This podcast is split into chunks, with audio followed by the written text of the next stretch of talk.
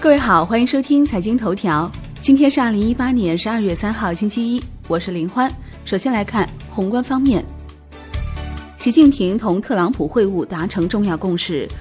中美双方决定停止升级关税等贸易限制措施。两国元首指示双方经贸团队加紧磋商，达成协议，取消今年以来加征的关税，推动双边经贸关系尽快回到正常轨道，实现双赢。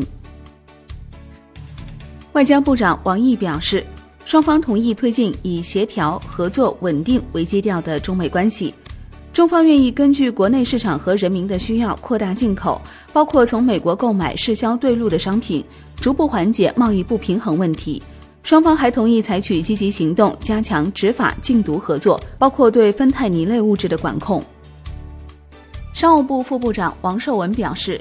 美国政府对中国两千亿产品不提高关税。明年一月一号之后，仍然维持在百分之十的关税。对于现在仍然加征的百分之二十五的关税，中美双方朝着取消的方向将加紧谈判，达成协议。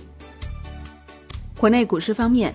深交所副总经理王红表示，下一步推进创业板的改革，增强创业板覆盖面、包容性方面还会继续推进。进一步优化创业板的制度、创业板并购重组的机制，为创新创业企业提供更好的发展平台。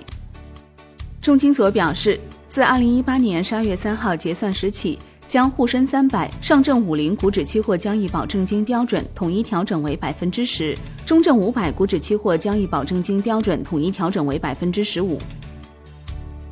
上交所与中证指数有限公司将自十二月十七号起调整上证五零、上证一八零、上证三八零、上证红利等指数样本股。中证指数公司同时调整沪深三百、中证一百、中证五百、中证红利、中证香港一百等指数样本股。金融方面，银保监会发布《商业银行理财子公司管理办法》。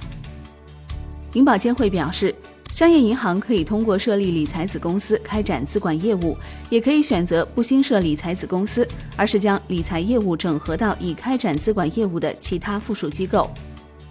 楼市方面，在一二线城市土地迎来供应高峰的同时，土地价格仍继续走低，土地流拍率创下新高。产业方面，农业农村部新闻办公室消息，江西省九江市柴桑区排查出非洲猪瘟疫情。海外方面，美国总统特朗普表示，不久将正式通知国会，在六个月内终止北美自由贸易协定，并且给予国会批准新贸易协定的最后期限。考虑到前美国总统乔治·布什的葬礼，同意将预算拨款从原定的期限十二月七号开始往后延长两周。外汇方面，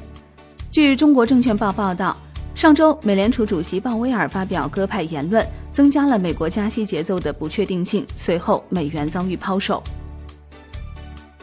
好的，以上节目内容由万德资讯制作播出，感谢您的收听，我们下期再见喽。